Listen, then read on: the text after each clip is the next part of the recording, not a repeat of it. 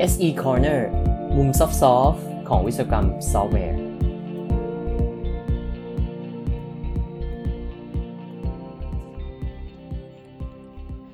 สวัสดีครับ SE Corner episode 63 ครับ กับผมชัยยงค์ รักขิตเวชสกุลครับ ใน episode นี้กลับมาอ่านหนังสือ Software Engineering at Google กันต่อนะครับ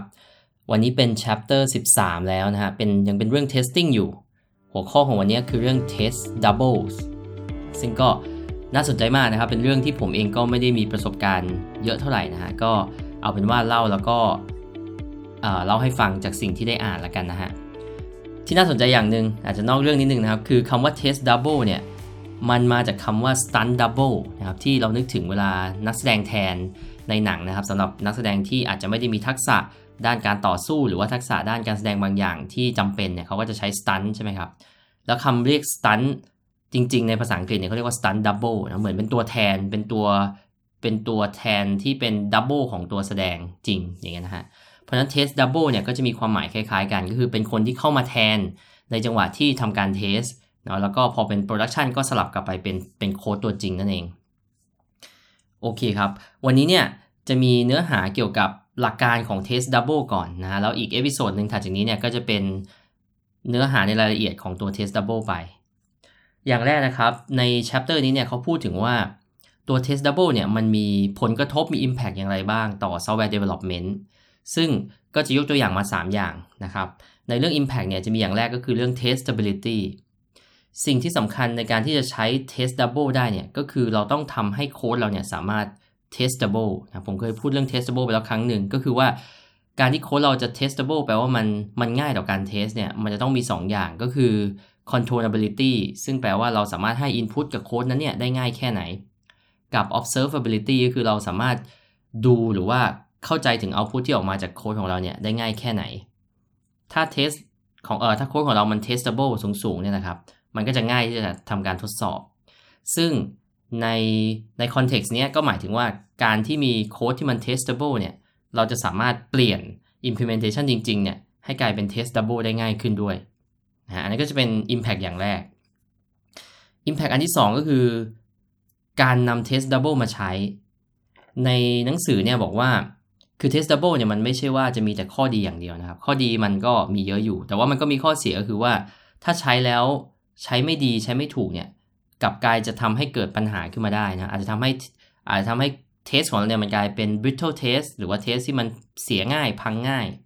test ที่มันซับซ้อนนะครับ test ที่มันสุดท้ายแล้วมันมีความ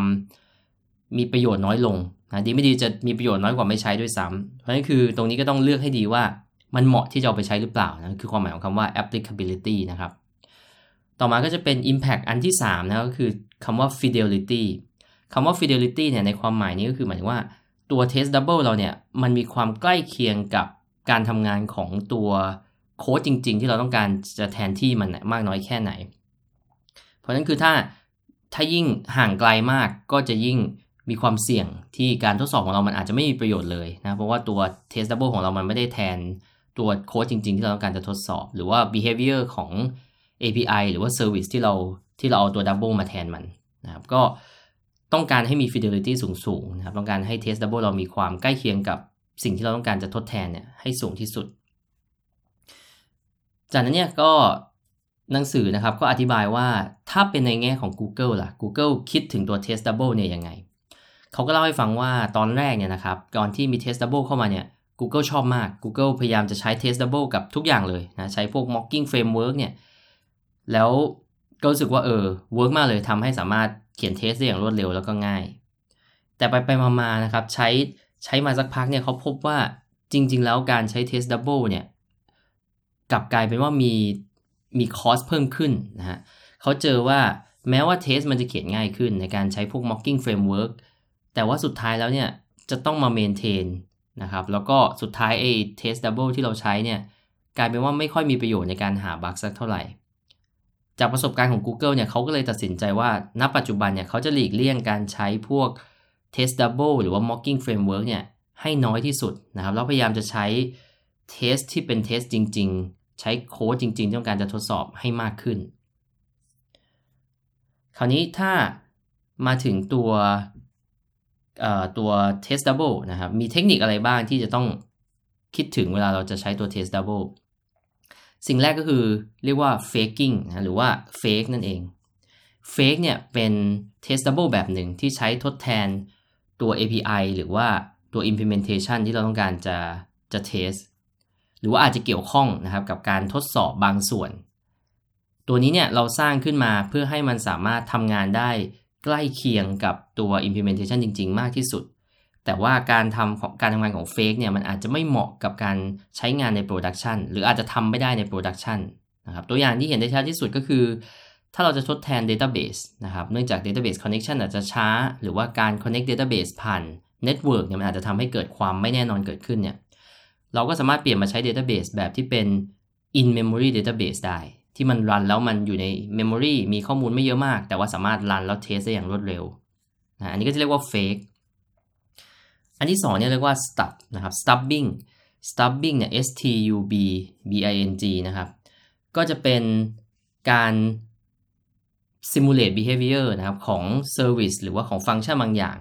โดยที่เราเนี่ยไม่จำเป็นต้องเรียก service นั้นจริง เราสามารถทำให้ service เนี่ยเราบอกได้ว่าถ้าเกิดการเรียกอันนี้ขึ้นนะครับเรียกเรียกเมธอดเรียกฟังก์ชันนี้ขึ้น เราจะให้มันตอบอะไรกลับมา ก็จะเสมือนว่าถ้าเราไปใช้ service นี้จริงๆเนี่ย service นี้ควรจะต้องตอบค่าอะไรกลับมานะอันนี้ก็จะเป็นอันที่เรียกว่า stub นะครับ อันต่อมาก็คือ interaction testing นะ interaction testing เนี่ยจะมีจุดประสงค์ไว้เพื่อจะดูว่า ฟังก์ชันที่เราต้องการจะทดสอบเนี่ยถูกเรียกอย่างไรนะไม่ไม่ใช่ไม่ใช่ดูเป็นผลลัพธ์ว่าเรียกแล้วถูกไหม แต่ว่าดูว่าถูกเรียกอย่างไรนะตัวอย่างเช่น เราอาจจะมีฟังก์ชันบางอย่างที่ไม่สมควรจะต้องถูกเรียกเลย หรือว่าฟังก์ชันบางอย่างที่อาจจะไม่ถูกไม่ควรถูกเรียกหลาย ๆ ครั้งอย่างเงี้ยนะครับ หรืออาจจะเรียกแล้วมี argument ที่ส่งไปไม่ถูกต้อง ตัวอย่างของการทำ interaction testing เนี่ยก็คือจะมี method ที่เป็น method ชื่อ verify ถ้าใช้ตัว Mockito นะที่เป็น mocking framework เนี่ยก็จะเป็นการ verify เพื่อจะดูว่าการเรียกอันเนี้ยเรียกถูกต้องไหมนะครับไม่ได้ดูที่ผลลัพธ์แต่ดูที่วิธีการว่าเรียกถูกต้องไหม แล้วก็สุดท้ายก็คือเป็น real implementation นะก็คือใช้ของจริงเลย อันนี้ก็จะไม่ใช่ test double แล้วคือการใช้ real implementation ในการทดสอบเลยนะครับ ซึ่งที่ Google เนี่ยเขาพยายามที่จะ push นะครับให้ใช้ implementation จริง แทนที่การใช้ test double ให้มากที่สุด เพราะว่าอะไรนะครับเขาบอกว่าการใช้ implementation จริงเนี่ยมันมีประโยชน์หลากหลายเลยนะครับ อย่างแรกก็คือว่า มันทำให้เราเจอบั๊กที่จะเกิดขึ้นได้จริงๆนะฮะในตอนที่จะขึ้นไปอยู่บน production จริง ๆ ซึ่งก็คือดีใช่ไหมครับการการที่เราเทสแล้วเราเจอบั๊กได้จริงๆเนี่ยก็มีประโยชน์ที่เราจะได้แก้ไขปัญหาตั้งแต่ก่อนที่จะที่จะขึ้น production นะครับ แล้วเราจะเลือกยังไงนะครับ ว่าเมื่อไหร่ที่เราจะใช้ implementation จริง หรือว่าเราจะใช้ test double Google ก็ไม่ได้ถึงขนาดว่าไม่เอา test double เลยนะฮะมันก็จะมีบางสถานการณ์ที่จำเป็นจะต้องใช้ แต่ว่าในส่วนขององค์กรเขาเนี่ยเขาคิดว่าถ้าทำถ้าทำได้เนี่ยให้ใช้ตัว implementation จริงให้มากที่สุด เพราะฉะนั้นเนื้อหาหรือว่า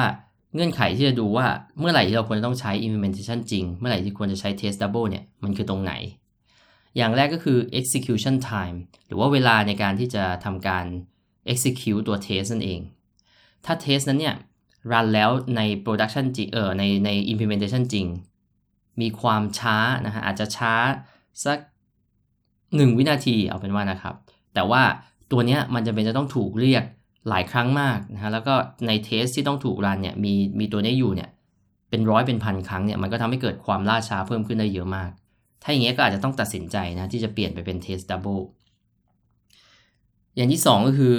determinism หรือว่าความแน่นอนในการในการรันหรือการให้ผลของ implementation นั้นๆ ถ้า implementation บางอย่าง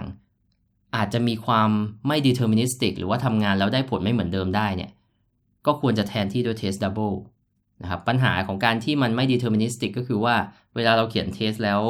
ถ้ามันไม่ deterministic เราก็จะได้ flaky test ใช่ไหมครับ flaky test คือ test ที่รันแล้วผ่านบ้างไม่ผ่านบ้าง แม้ว่าซอฟต์แวร์จะไม่ได้เปลี่ยนเลยนะครับ